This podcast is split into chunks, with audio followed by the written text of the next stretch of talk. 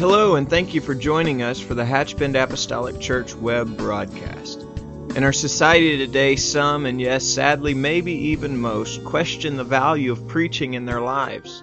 But we still believe what Paul said in 1 Corinthians chapter 1. In essence, Paul preached that God has chosen the foolishness of preaching to save them that believe. And so that's why we still place such a high value on the preached word of God in agreement to the scripture.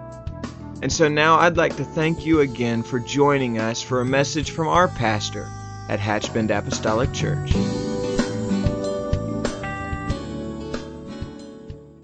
uh, let's move on into the word of the Lord today and ask God to touch us and help us. Our text this morning is going to be taken from, again, the book of James. We're moving to uh, through the, the fourth chapter.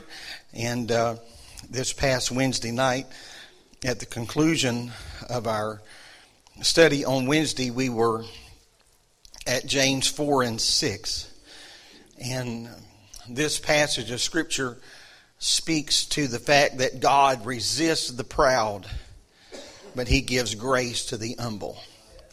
And uh, so uh, we, we kind of left off there. We'll pick up there today. And as we move forward, James clarifies what it means to humble ourselves to the point of being aligned or positioned to receive the grace of God in our lives.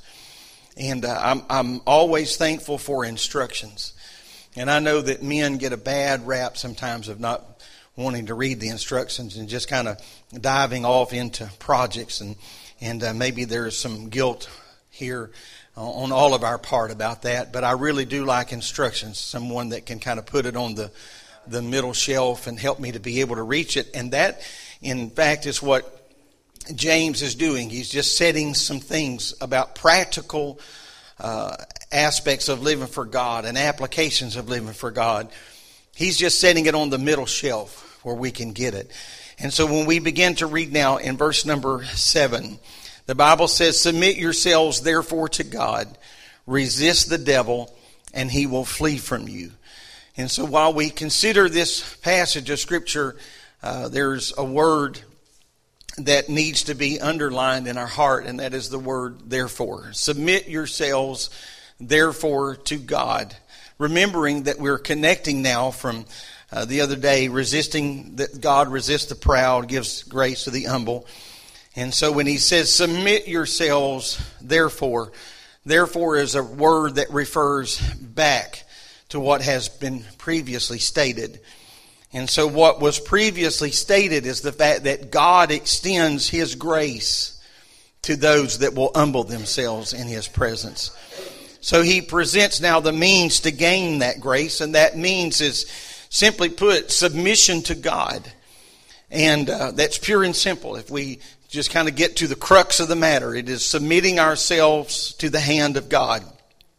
So James doesn't have an elaborate formula.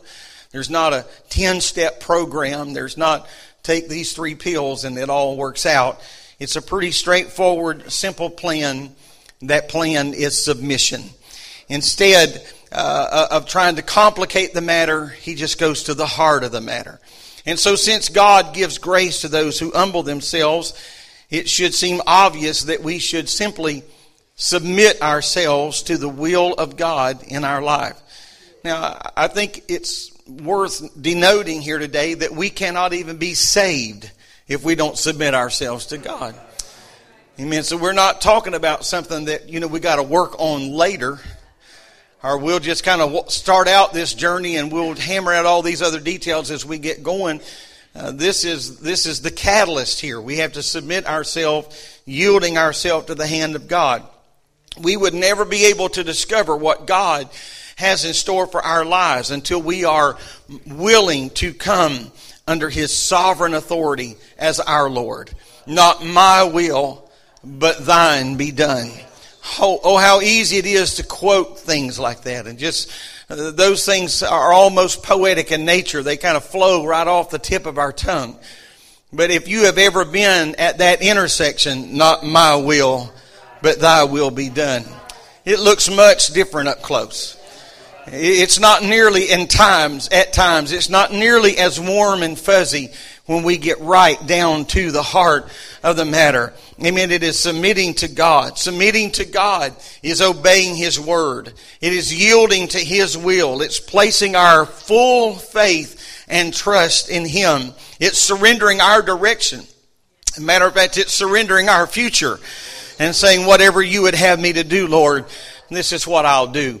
I, I often refer to Ezekiel in, uh, in ministry and not just to the book of Ezekiel, but to the man Ezekiel, because it just seems as though that the Lord required of Ezekiel some very unorthodox things, very strange requests that he made to Ezekiel that we don't really find playing out exactly like that in the lives of anyone else.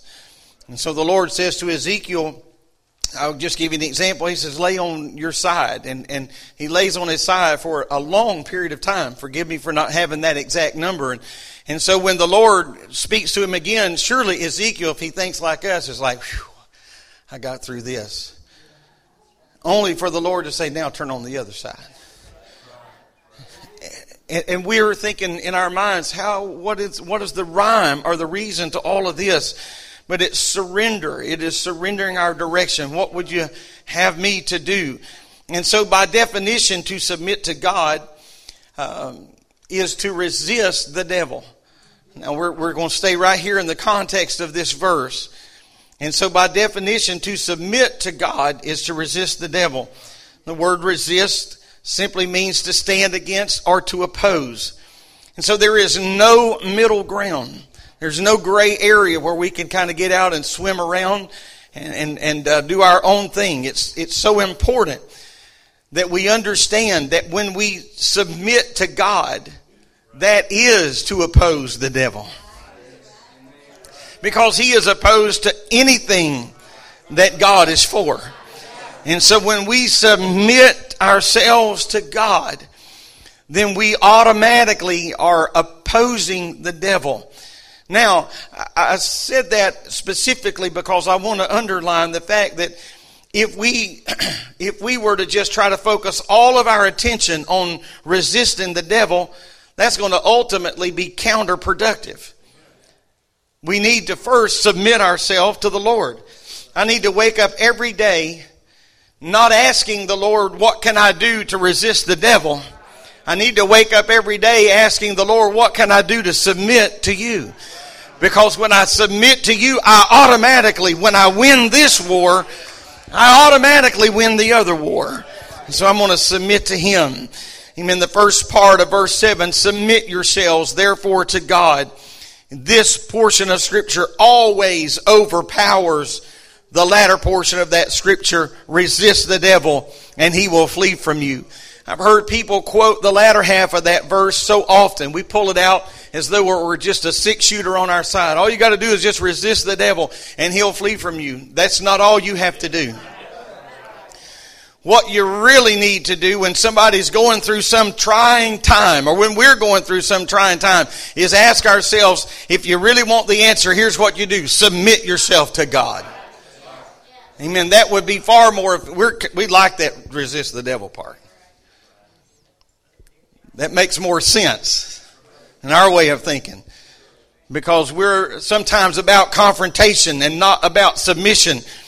But the next time we're going through something, we don't need to ask ourselves if we're resisting the devil. We need to ask ourselves, am I submitting myself to the Lord? So many times we try to just that second part. But it is not active human resistance that's going to win this. We can't do it within our own power because frankly the devil's not afraid of you and he's not afraid of me as a person.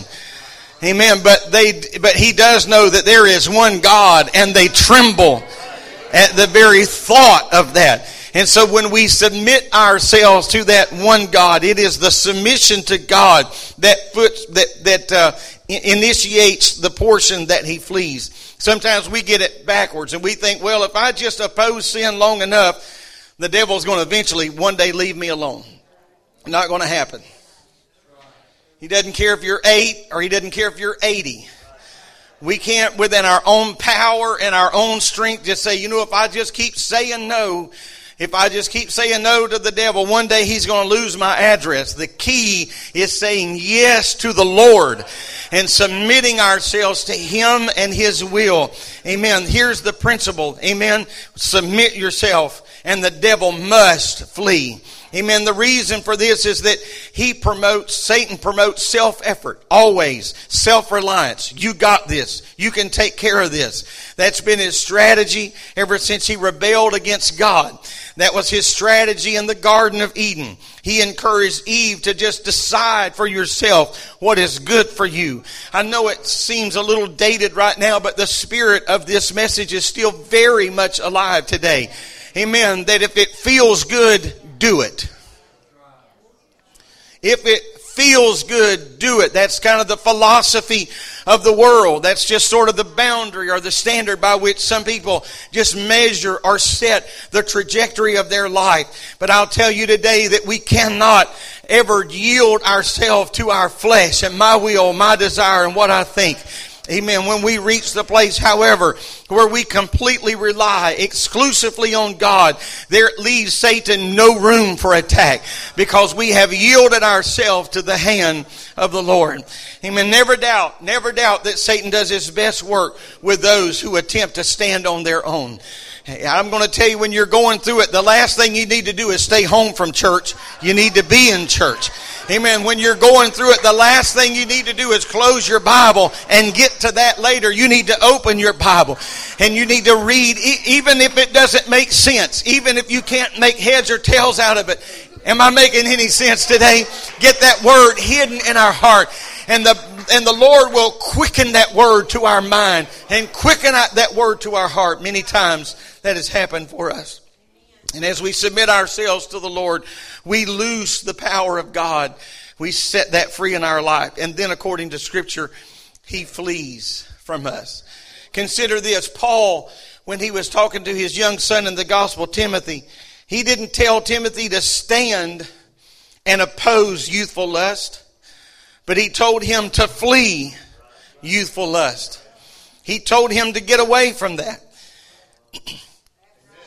I don't think we should just put ourselves in weird, crazy situations just to see if we can handle it. How bizarre. How bizarre is that train of thought?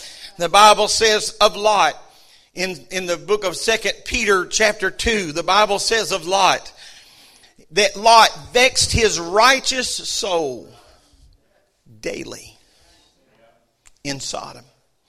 He vexed his righteous soul daily in Sodom. He just kept himself exposed to the sin and the debauchery of this society. Amen. He lived in the presence of sin and was faced with unbelievable temptation daily.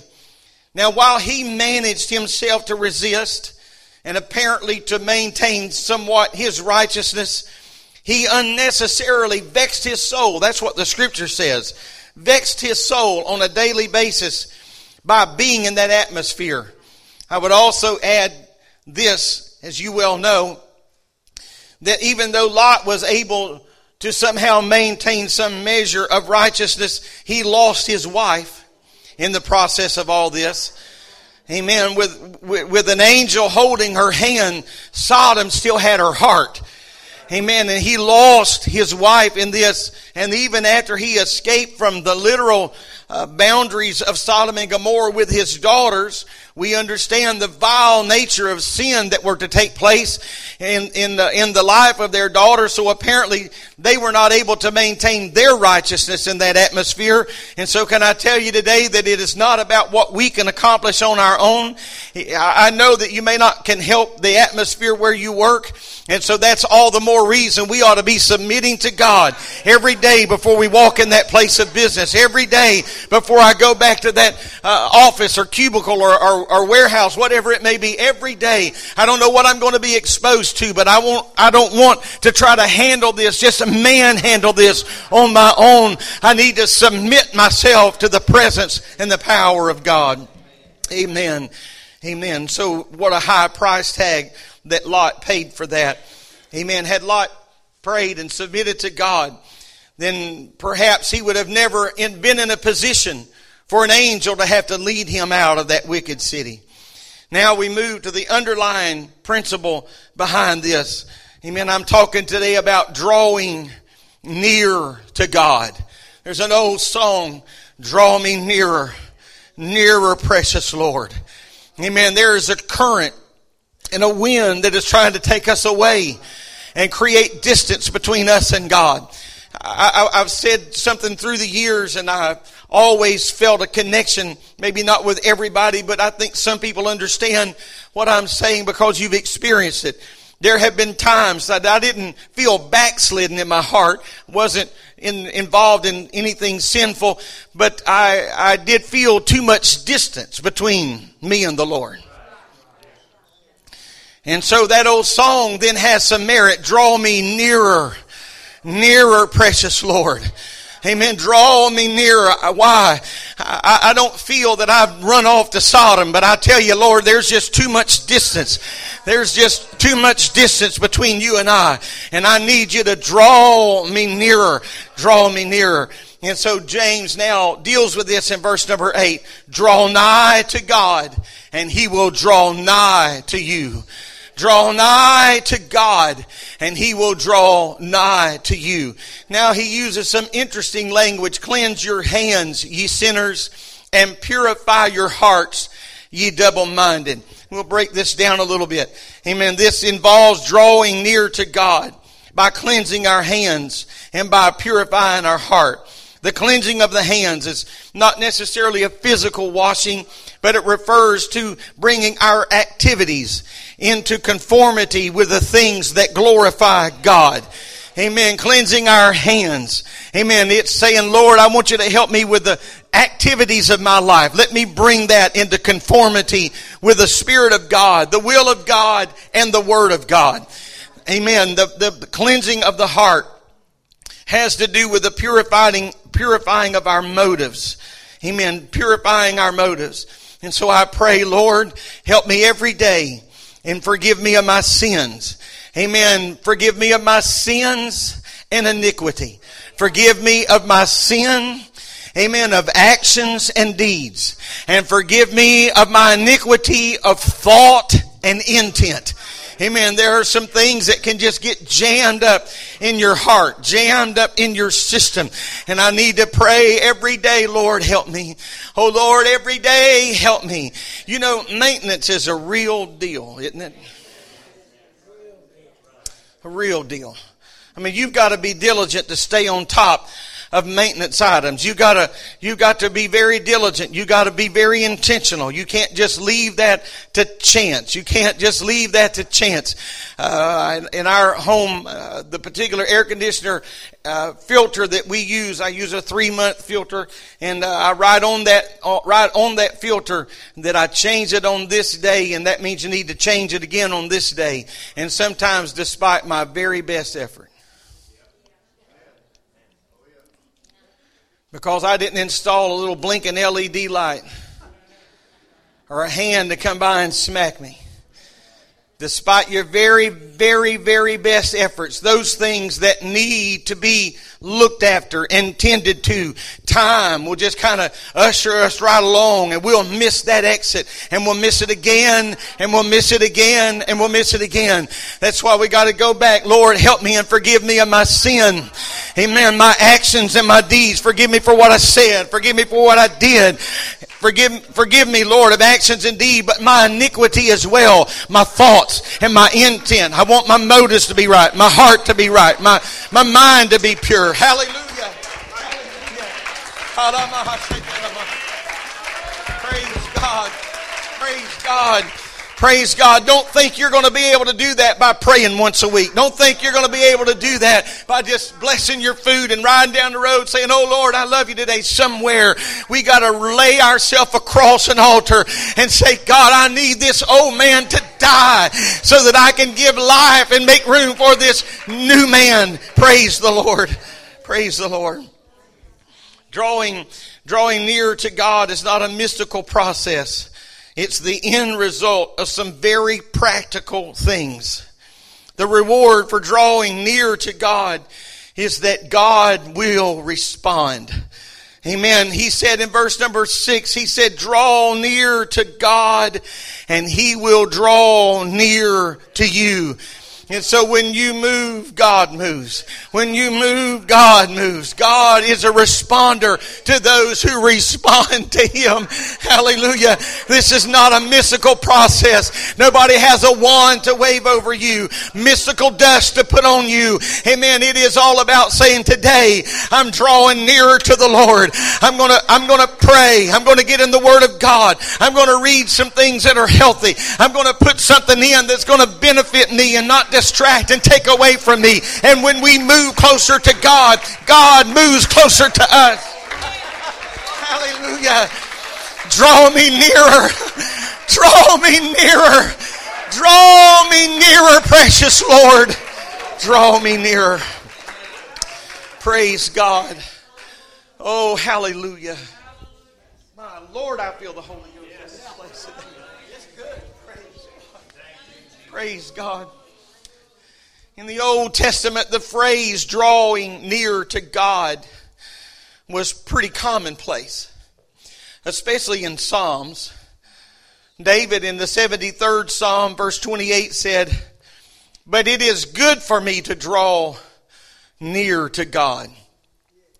I have put my trust in the Lord God that I may declare all thy works. It is good for me to draw near to the Lord. Amen. You know what happens if you're in a relationship with someone, you say to your children, I love you, and you know what? They say, I love you. Amen. That just pulls a response. It just, you, you drew near, they drew near. You drew near, they drew near. Amen. You say to your companion, I love you. And they say, I love you too. Because you drew near, they drew near. Hallelujah. Hallelujah. David said, it is good for me to draw near to the Lord. In the 145th psalm, David assures us that the Lord is nigh unto them who call upon him.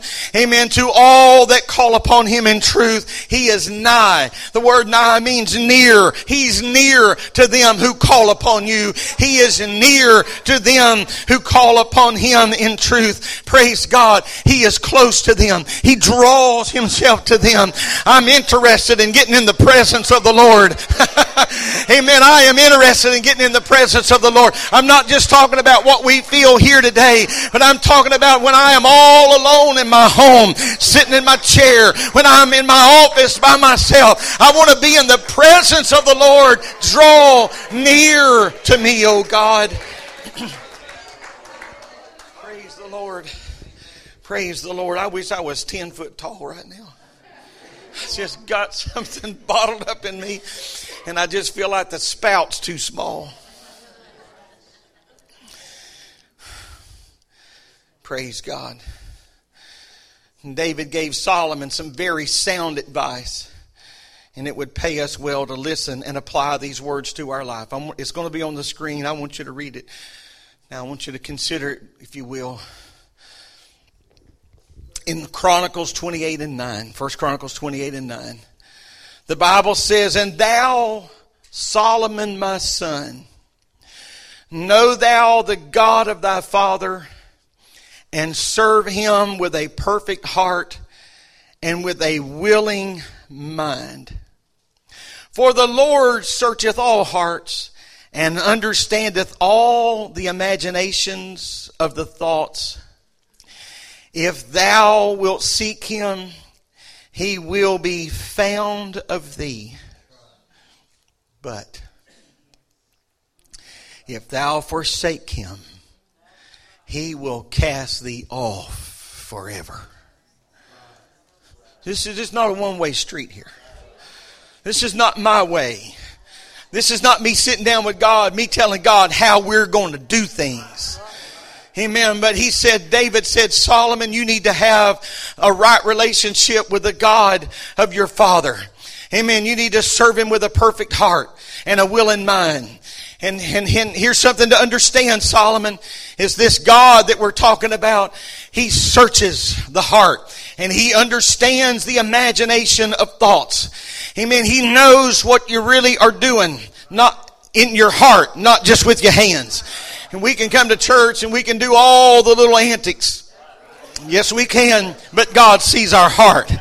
I can lift my hands and say, glory, glory, glory, glory, and I can just impress you right off of the map. But God is looking at my mind and God is reading my heart.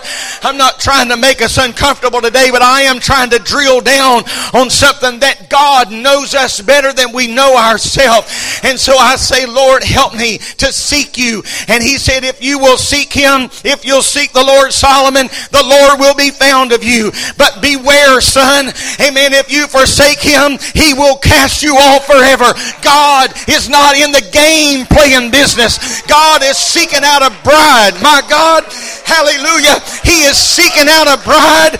The trumpet's going to sound. The dead in Christ shall rise. Hallelujah. God is in the business of putting together a bride. Not, amen. We're, this is not a game. No, no, no. This is not a game. This is not a game. We got to draw near. We got to draw near to the Lord. Jeremiah. Jeremiah was like Isaiah and many, many others. They felt so unworthy. They felt so unworthy and they felt so small in the presence of the Lord. And they thought, I can't do this. I just can't do this. Amen. Jeremiah. Amen. Jeremiah was the one who said, I just, there's no way. I'm just a child. And an angel swept down and got a coal from off the altar and touched his lips. And the Lord said to him, don't ever say that you're just a child again. Amen. Somewhere along the line, Jeremiah got a hold of his bootstraps and he pulled himself up because in Jeremiah 29 and 13, amen, the Lord promised him, you will seek me and find me when you seek, when you search for me with all of your heart. With all of your heart. What a promise. What a promise. You will find me. You will. Amen. The Lord is saying, I will be found of you. I will be found of you. Praise God. There's a lot of adults here in this building. You have played hide and seek with children who were disadvantaged because they were just children. And so you didn't, you didn't jump in your car and drive four blocks away to hide, but you got behind something real obvious and you said, come and find me. See if you can find me. You know why? Because you wanted them to find you. Can I tell you that God has not removed himself to some far off galaxy when you go to an altar in prayer prayer. But if you'll look, he said, I will be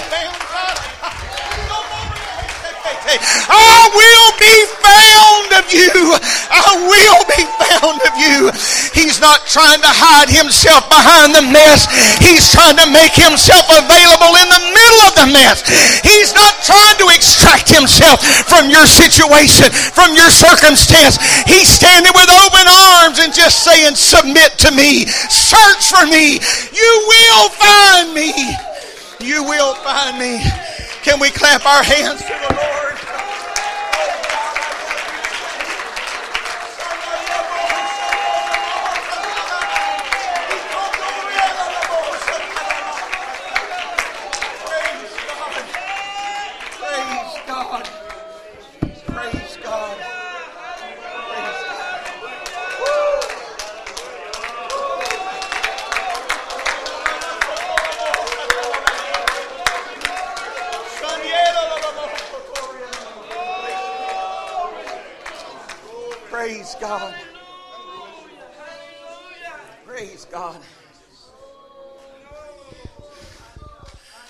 Hebrews 4 and 16. The Bible says, Let us therefore come boldly unto the throne of grace, that we might obtain mercy and find grace to help in our time of need. What a promise. Oh, we have all been overwhelmed with inadequacies. I promise you, I feel what I'm saying in the Holy Ghost today. Amen. We've been overwhelmed with inadequacies. The, the feeling of I can't, it's just out of reach. I stand on my tiptoes. I just can't quite pull this into existence. I, I can't quite get my hand or my head or my heart around all of this. But the Lord is saying, come on, just sir, I'm right here. I'm just, I'm just right here. I'm just right here. Amen. I'm telling you, the Lord wants to be found of somebody here today. Amen. There were some people last Sunday morning right here in this church. Amen. That were seeking for the baptism of the Holy Ghost. Amen. I want you to be encouraged. Amen. You be encouraged in the Lord. Amen. Don't let the, don't you let the devil ride home with you. Don't leave him room in your automobile. Don't leave him room in your home. Don't leave him room in your mind. Amen. Because he said, I will be found of you. I will be found of you. And so what do you think I ought to do, Brother Boyd? I think you ought to just come back again today. Amen. And believe God to baptize you with the Holy Ghost. As a matter of fact, you don't even have to wait for the altar call. He can give you the Holy Ghost sitting where you are today. Amen. We are in the power of the, we are in the midst of the power of God right now. He can baptize you with the Holy Ghost while I'm preaching. Amen. The Bible said of that disciple that while he preached the word, the Holy Ghost, the Holy Ghost fell on them. Hallelujah. Oh, I feel something bigger than us here today. I feel something bigger than us in this service this morning.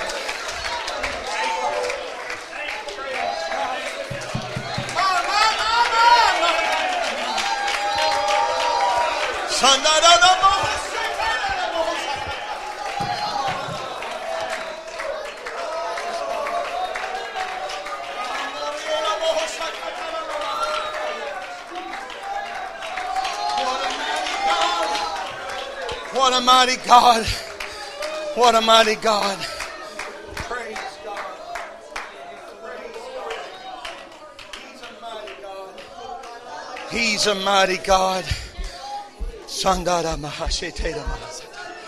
Praise God. Praise God. Amen. Draw me nearer, nearer, blessed Lord. to the cross where thou hast died. Draw me nearer, nearer, precious Lord, to thy precious bleeding side.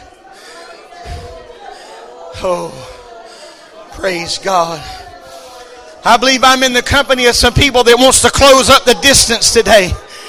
Amen. I believe I'm in the company of some people that wants to close up the distance today. Draw me nearer, nearer, blessed Lord. Hallelujah, hallelujah.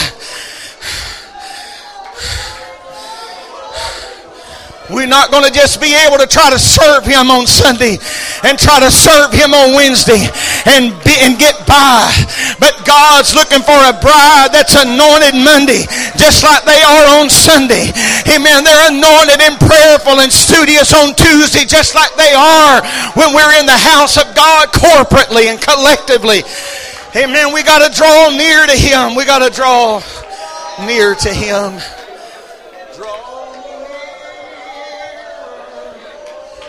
Nearer, blessed Lord.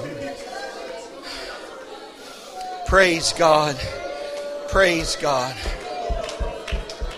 Jesus,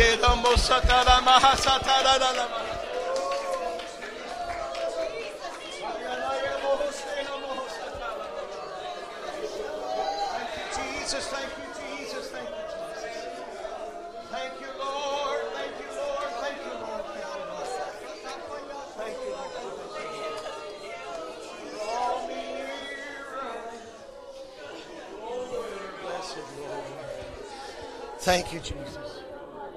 Thank you, Jesus. Thank you, Jesus. Thank you, Jesus. Praise God. Praise God. Praise God. Praise God. Praise God. Praise God. Praise God. Praise the Lord. Praise the Lord. You continue to pray today. Don't let me stop you from praying, but I feel like the Lord wants me to. Amen. I'm not through preaching. I feel like God's got something here. Amen. Amen. I, I want to be careful not to preach past moments. Amen. But I believe the Lord's doing something here. You continue to pray and worship the Lord. Amen. But I want you to attend to the word, if you will. James follows this invitation to draw near to God. Amen. Now stay connected with me now. Amen. You can be seated if you want to, but stay connected with me. James follows the invitation to draw near to God with the command, cleanse your hands. You sinners. Cleanse your hands, you sinners. Through the prophet of the Lord, through the through that prophet, the Lord warned his people. I, I, know we're, we're, this is kind of, some of this is a little heavy, but Isaiah 1 and 15. The Bible says, And when you spread forth your hands, this is why it's so important to cleanse your hands. I'm afraid we got the idea that church is just kind of like discount auto parts. We can just kind of zip in off the street and just walk in off the sidewalk any old way. And God is just so desperate. He's just. You know, there's a few places of business. I don't know why they do this. I'm sure there's some. I'm sure there's some kind of thought process behind it, but it always throws me off a little bit. You go into some restaurant, you know, say, "Welcome to Moe's." Welcome to Walgreens.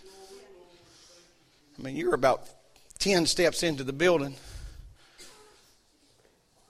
And it just kind of, you know, kind of comes across as like, we're desperate. Thank you for coming. God's not desperate. I don't want to hurt your feelings today. But you know what? If I set this microphone down today, if I set this microphone down today and said, I'll never pick it up again, God will just raise up somebody else because the kingdom is bigger than Steve. Amen. I'm not, I'm, I'm, not trying to be crude or unkind, but I'm telling you, if you said today, this is my last service, I'm out of here, I'm never coming back. I'm not telling you that we wouldn't reach for you or miss you or none of the above. Don't misunderstand what I'm saying here today. I'm not being uncouth or crass, but I'm telling you, amen, that the Lord would just raise somebody else up and somebody would take your voice in the choir. You hear me today? Amen. So we can't just walk into this house and just offer God just whatever we think and think that God's just going to say, well, I'm just so desperate to get it that I'm going to take it. Amen. Here's what Isaiah said. He said, when you spread forth your hands, he said, I will hide my eyes from you. Kind of heavy stuff. Yea, when you make many prayers, I will not hear. Here's why. Your hands are full of blood. You're not going to walk in here and lift up bloody hands and think everything's just going to be all right because of who you are or what you know or blah, blah, blah. Amen. So verse 16, he says, wash you and make you clean and put away the evil of your doings from before my eyes. Cease to do evil. He's saying you're going to have to clean up if you're going to walk into this house and praise and worship me. Amen. That's the very serious thing if you ask me. I don't want to just think I can come in here any old way. Amen. I don't want to think I could just crawl out of any old bed and walk it last night and walk into this house today and just lift the Lord and sing like a bird and clap on time and feel the presence of the Lord and think everything's okay. He said, I'll tell you how I look at it. When you spread forth those bloody hands, I hide my eyes from it. That's what I do. Amen. You might be moving your lips. You might be lifting your voice, but you're not praising me. Praise God. Is this all right? I'm talking about how to draw near to the Lord. Amen. This is not finesse. We're not going to do this with shrewdness. We're not going to do this because we're talented. We're not going to do this because we've got this ability or that ability. We're going to do this because we understand the power of submission. I'm going to yield myself and acquiesce myself to your presence and your power and your spirit. Hallelujah. Psalms 18 and 20, the Lord rewarded me according to my righteousness. This is how he rewarded me. According to the cleanness of my hands hath he recompensed me. Amen. According to the cleanness of thy hands. Let me see them hands. What about that dirt on them fingernails? What about, we're going to take care of that. What about that? What about that? We're going to, to, according to the cleanness of my hands. That's what he's looking at. Not how how much ability we have. You have have you have you heard them do this? Have you heard them? You know this. You know God's not looking at that. He's looking at the cleanness of our hands. Amen. I'd never raised a, a daughter, and so I don't have a whole lot of experience in that in that regard. But we have raised one son, and uh, so you you uh, parents with sons can probably relate to this. Get out of the bathtub and say, "You got everything taken care of? You bathe? Oh yeah." And then and they blink their eyes.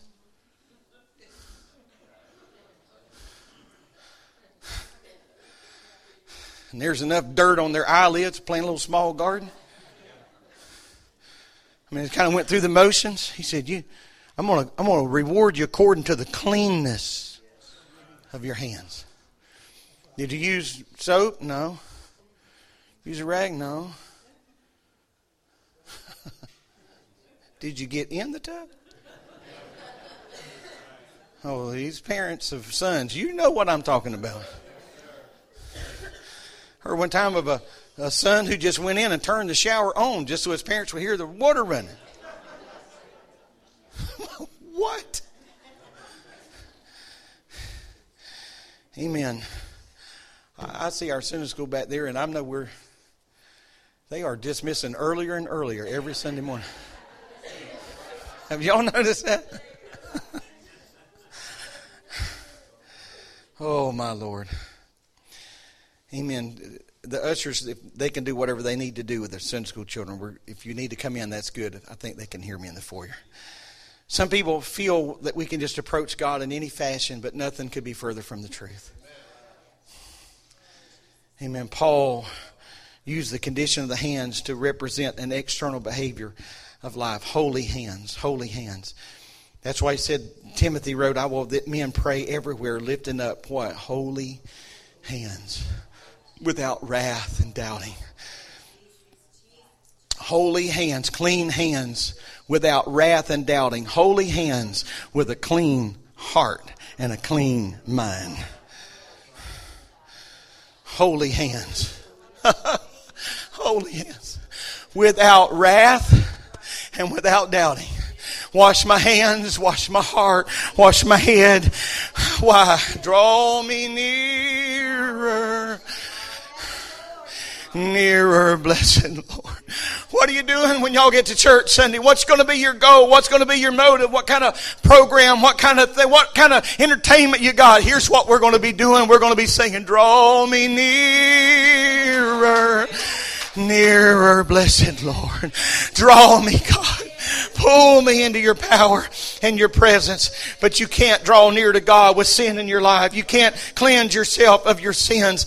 Amen. We can't cleanse ourselves. We need to have God. But here's what John, first John said about God. He said, if we confess our sins, I can't cleanse my sins. I really can't wash those hands in that regard. But he said, if I confess my sins, he, he is faithful and just to forgive us of our sins and to cleanse us from all unrighteousness. I can't do it. But if I confess, if I submit to Him, He can do it and He will do it. Hallelujah. Praise God. Praise God. He can and He will. Praise the Lord. Praise the Lord. Amen. Amen. So he talks about being double minded, about sinners. Amen. Doesn't now remember James's audience is the church, so he's not talking to two sinners. He's just talking about people that uh, that need to repent and they need to conform to the character of the Lord. Their motives and deeds are, are not what they should be and what they ought to be. Submit. Amen. In verse number nine, I'm, I'm hurrying. Verse number nine, he says, "Be afflicted and mourn and weep, and let your laughter be turned to mourning, and your joy to heaviness." Now, the point of verse 9 is that the sinners of verse 8 are in dire need of repenting and confession of sins and humility. And so he says, you need to, you need to be afflicted. That carries the idea of being broken because of your circumstances. And he's talking about not being sad about something that's going on in your life altogether naturally, but something that's, that we violated the word of God. We ought to be broken about that. Amen. James says to be afflicted, to mourn, to weep. Amen. Weeping is a man, outward manifestation of sorrow. In verse number nine, he said, let your laughter be turned to mourning and your joy to heaviness. And once again, the second verse reflects the first. Laughter and joy. It's out of place. You don't need to be laughing about this. You ought to be crying about this. Amen. I really feel that I need to get to something. So just stay with in the boat for a little Amen. The Lord knows the thought and the intent of our heart. And so the consequences of genuine humility is that God will lift us and exalt in due time. Humility is the starting point of salvation as far as human response. Humble yourselves means to make low. A person submits to the Lord, and then when we do that, when we do that, we draw close to the Lord. Now, here I'm coming to what I feel like the Lord really would have said here today. And that is the true realization of God's greatness and our sinfulness. I'm not trying to beat anybody up with the Bible today, but I'm telling you that we need to see God's greatness. And when we see God's greatness, I think there's going to be a quite a different response than what we kind of sometimes gather in our mind. Isaiah 6 and 5.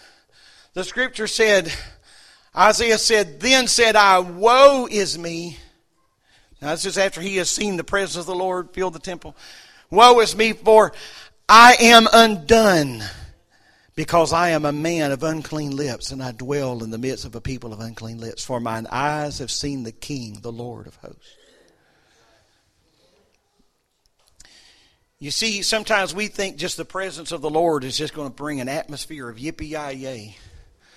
But the presence of the Lord is a revealer.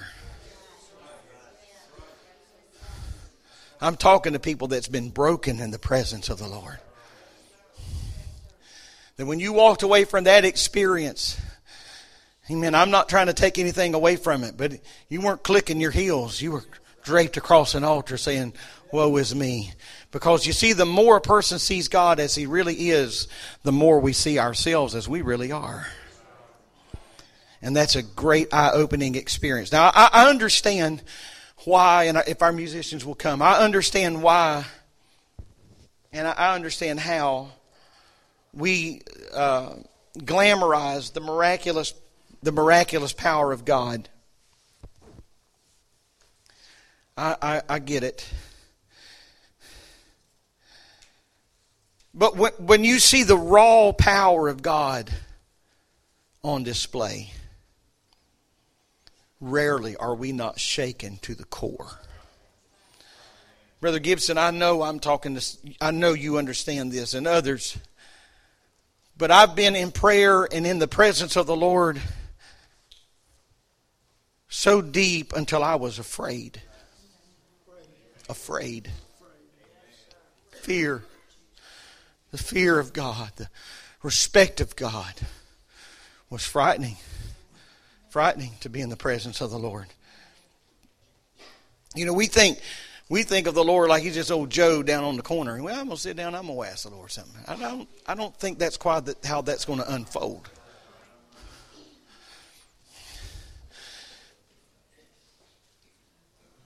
We often refer to the miracle of Luke five and and this is where uh, Simon Peter had been fishing all night to no avail. Now they've parked two ships or boats. The Bible calls them ships. They've parked two ships. They're on the shore washing their nets. There's a great multitude of people that come. The Lord asked Simon Peter to borrow his boat so that they can launch out and that he can speak from the vantage point of the ship. Am I right there? Back to the audience on the bank.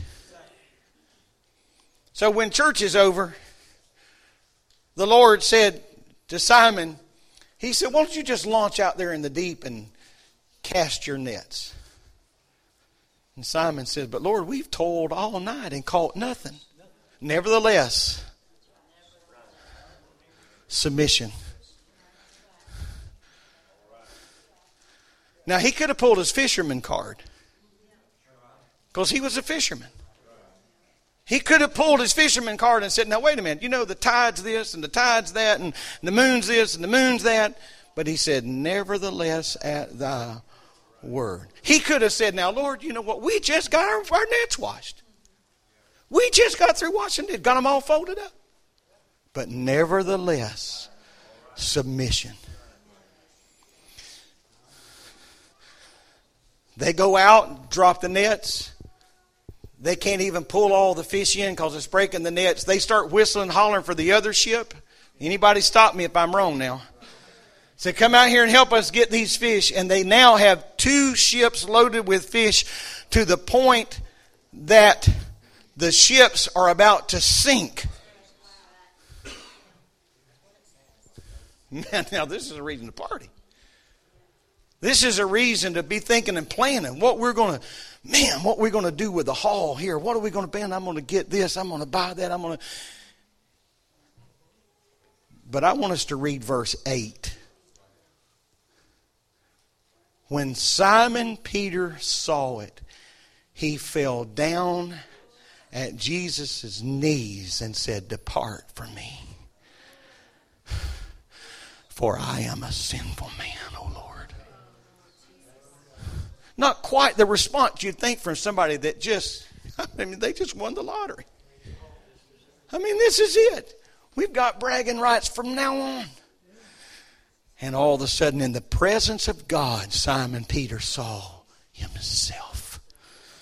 And he said, Depart from me, for I am a man of unclean. I'm a sinful man. Amen. Let's stand, can we? I'm a sinful man. I'm a sinful man. So, if we're going to say truly, draw me nearer that means we're going to have to take care of some housekeeping chores. I'm going to have to clean my heart and my mind and my hands, and I'm going to have to wash. I'm going to have to really get shaped up here. Amen. Oh, God. I'm going to tell you what I feel that God is wanting to do here today. I feel God is trying to arrest the attention of us as a church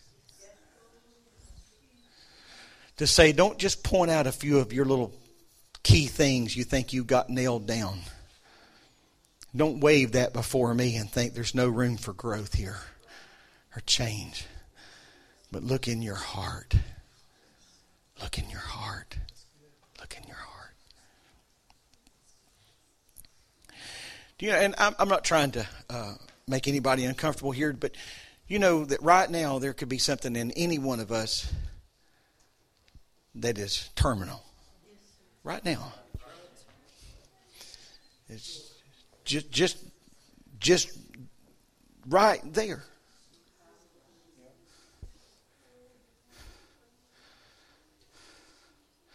And sometimes those things are missed.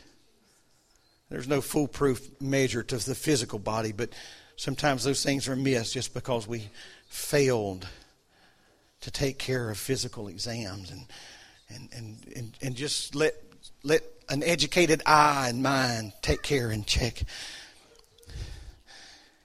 I'm telling you today that there could be something lurking just under our spirit that's just waiting for the right thing to bring that to the surface.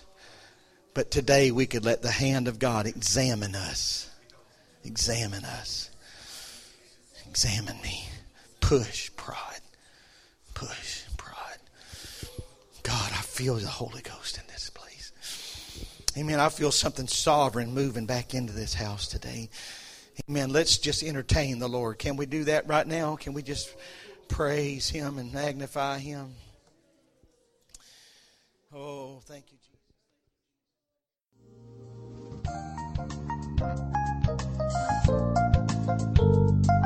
This message has been brought to you today by the Media Ministry of Hatchbend Apostolic Church. We pray that it's ministered to you in some way, and we'd like to take this opportunity to invite you to join us in service here at Hatchbend Apostolic. Our Sunday services begin at 10 a.m. and our Wednesday night service at 7:30 p.m. For any more information or to speak with our ministry staff, please feel free to call our church office at 386 935 2806, or you can visit the contact link here on our website. Again, thank you for listening, and we pray God's richest blessings on you and your family.